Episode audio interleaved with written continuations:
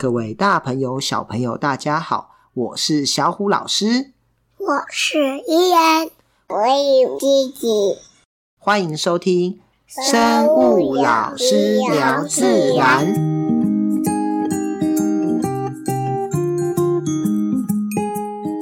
小故事谈生态。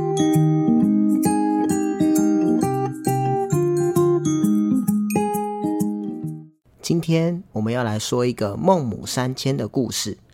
孟子呢是古代的圣贤，在他很小的时候，父亲就去世了，母亲很辛苦的养育他。一开始，他们的家靠近坟场，孟子呢跟其他的小朋友常常看到人家哭哭啼啼的办丧事，他们也学着人家办起丧事来。孟子的母亲想，这个地方不能让孩子得到好的熏陶，所以就搬家了。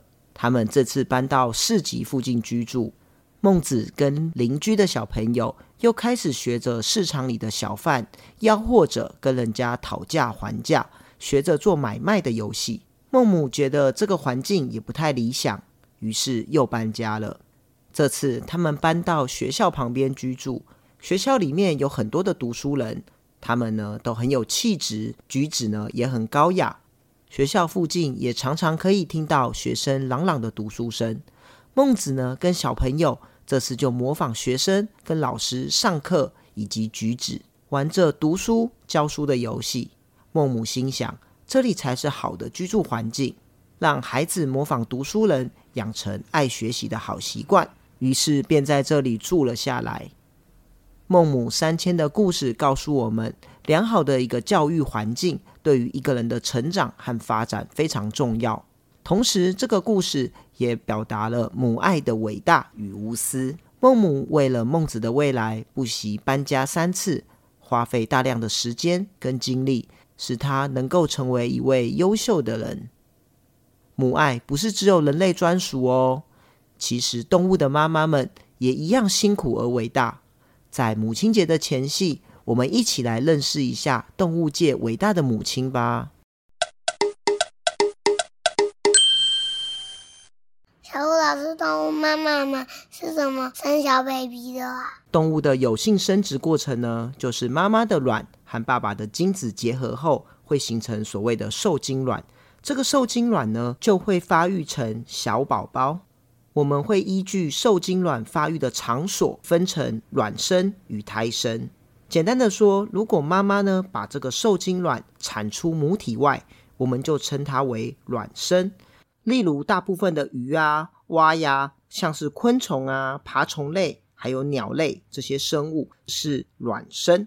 简单的来说，我们吃的鸡蛋其实就是一种卵。那我们吃的鸡蛋呢，其实是没有受精的。因此，它不会发育成小鸡。鸡蛋放久了，只会变成臭鸡蛋。而有受精的鸡蛋呢，它就会发育成小鸡。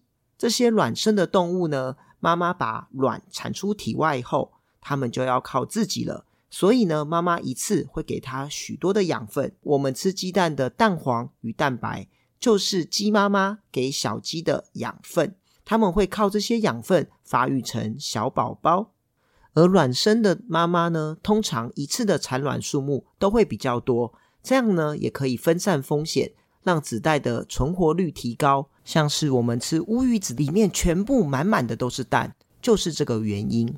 如果受精卵呢在妈妈体内发育，胚胎就会由妈妈保护在自己的身体内，而且供应养分，直到发育完成以后才会产出体外，我们称为胎生。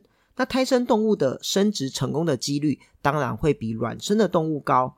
例如人类啊、小羊、兔子、金鱼这些哺乳类动物，都是属于胎生。所以呢，我们哺乳类动物生的不是蛋，而是直接生出小 baby。不过呢，也不是只有哺乳类动物胎生哦，有一些蛇类，还有一些鲨鱼。甚至有一些昆虫，像是马达加斯加大蜚蠊，它们也是属于胎生的。老师，动物是怎么照顾自己的小 baby 呀？其实，大部分动物的爸爸都不是一个好爸爸。大部分的动物妈妈都要独自怀孕，生下小宝宝，然后呢，再把它们抚养长大。像是我们上次提到的老虎，就是一个例子。很多的动物妈妈都非常辛苦，像是北极熊妈妈会独自挺着大肚子生活，而在小熊宝宝出生后，妈妈还会照顾它大概两到三年的时间，它们才能独立生活。在这个期间，妈妈会教导它们如何保护自己，还有如何打猎。海象的妈妈也是很辛苦哦，她的体型非常的巨大。重量可以到八九百公斤，可是海象妈妈生了宝宝以后，一个月的时间里，妈妈的体重会下降接近原来体重的三分之一，就像是人类的妈妈原本六十公斤，在生完宝宝的一个月后，体重就会变成四十公斤一样。而我们人类怀孕期大约是九个多月，大象的妈妈怀孕期间长达二十二个月哦，将近快两年的时间。另外一种很特别的动物是红冠犀鸟，它会找一个适合的洞穴作为自己的巢穴。为了保护自己的孩子不被捕食者猎捕，犀鸟妈妈在产卵前会用自己的便便把这个巢穴的入口堵起来，只会留出一个小小的缝隙，提供雄鸟喂食之用。而犀鸟妈妈在里面以后，就会生蛋、孵蛋，照顾小 baby 长大。会有长达三个月的时间都一直待在这个狭小的空间哦，是不是真的非常辛苦呢？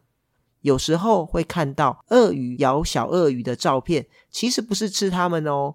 有一些鳄鱼的妈妈在小鳄鱼出生后也会保护它们，会把它含在嘴巴里面到处走动，避免它们被其他的动物吃掉。而很多动物妈妈在带小朋友的时候都会很保护它们。所以呢，我们在野外遇到带着幼体的妈妈，都要很小心哦。例如，在美国，很多人爬山的时候，最怕的就是遇到带着小熊的母熊，因为那时候它们最凶。台湾呢，不容易遇到熊，不过台湾野猪也是很凶的哦。如果遇到山猪妈妈带着小山猪活动，大家还是离远一点比较安全。昆虫会照顾自己的小 baby 吗？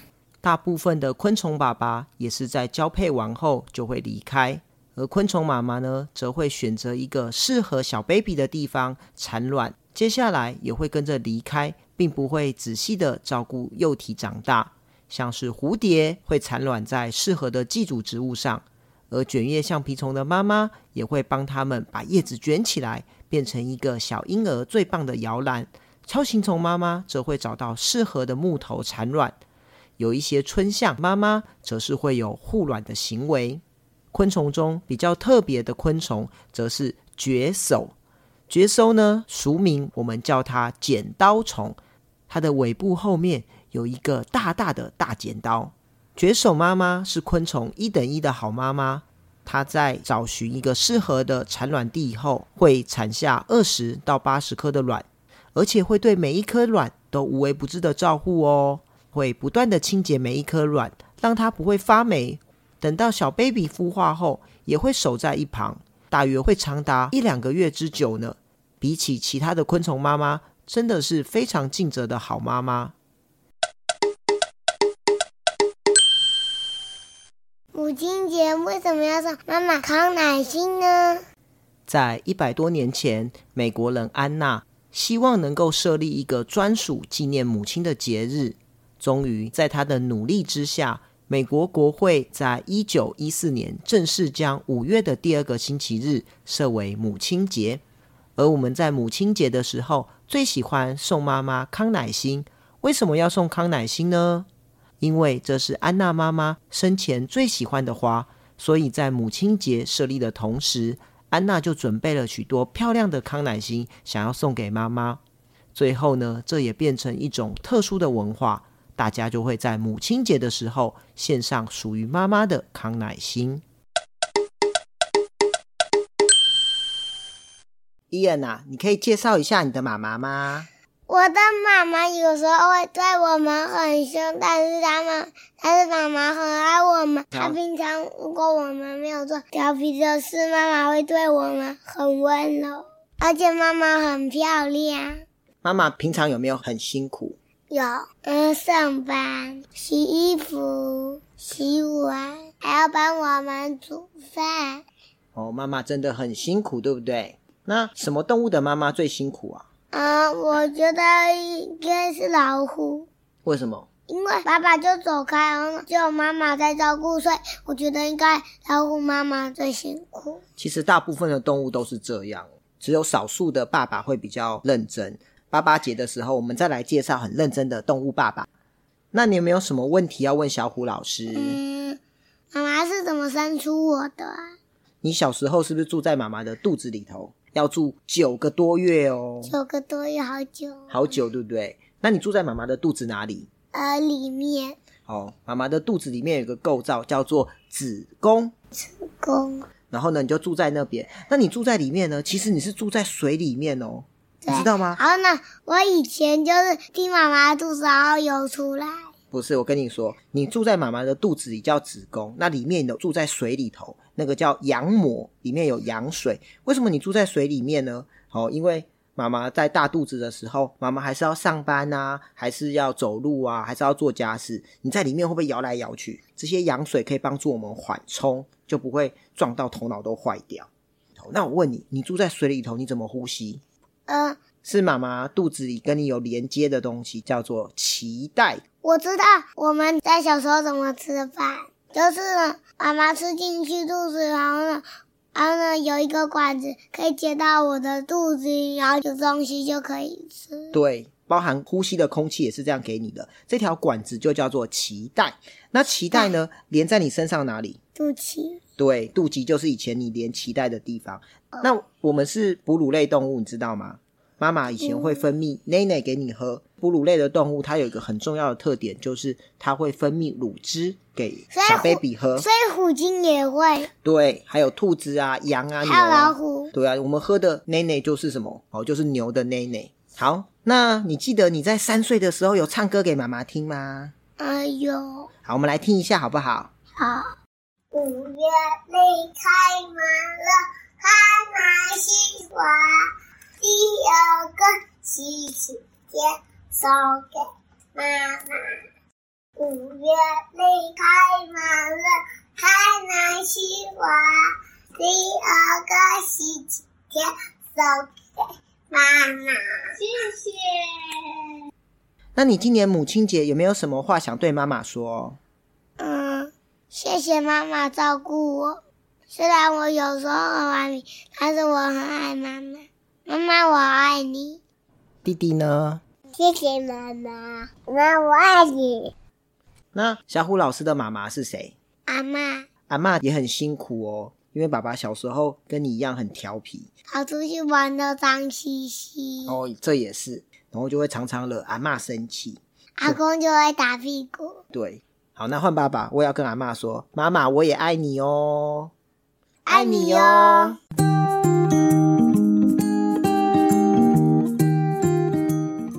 孟母三迁的成语，形容家长为教育子女选择良好的学习环境所花的苦心。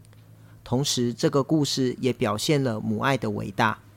母爱不是只有人类才有哦，许多动物们的妈妈也是一样辛苦而伟大。为了自己的孩子们，总是可以牺牲奉献。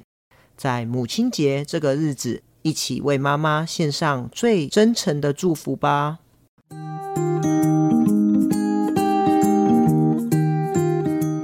我是小虎老师，我是伊恩，我有弟弟，我们下次见喽，拜拜。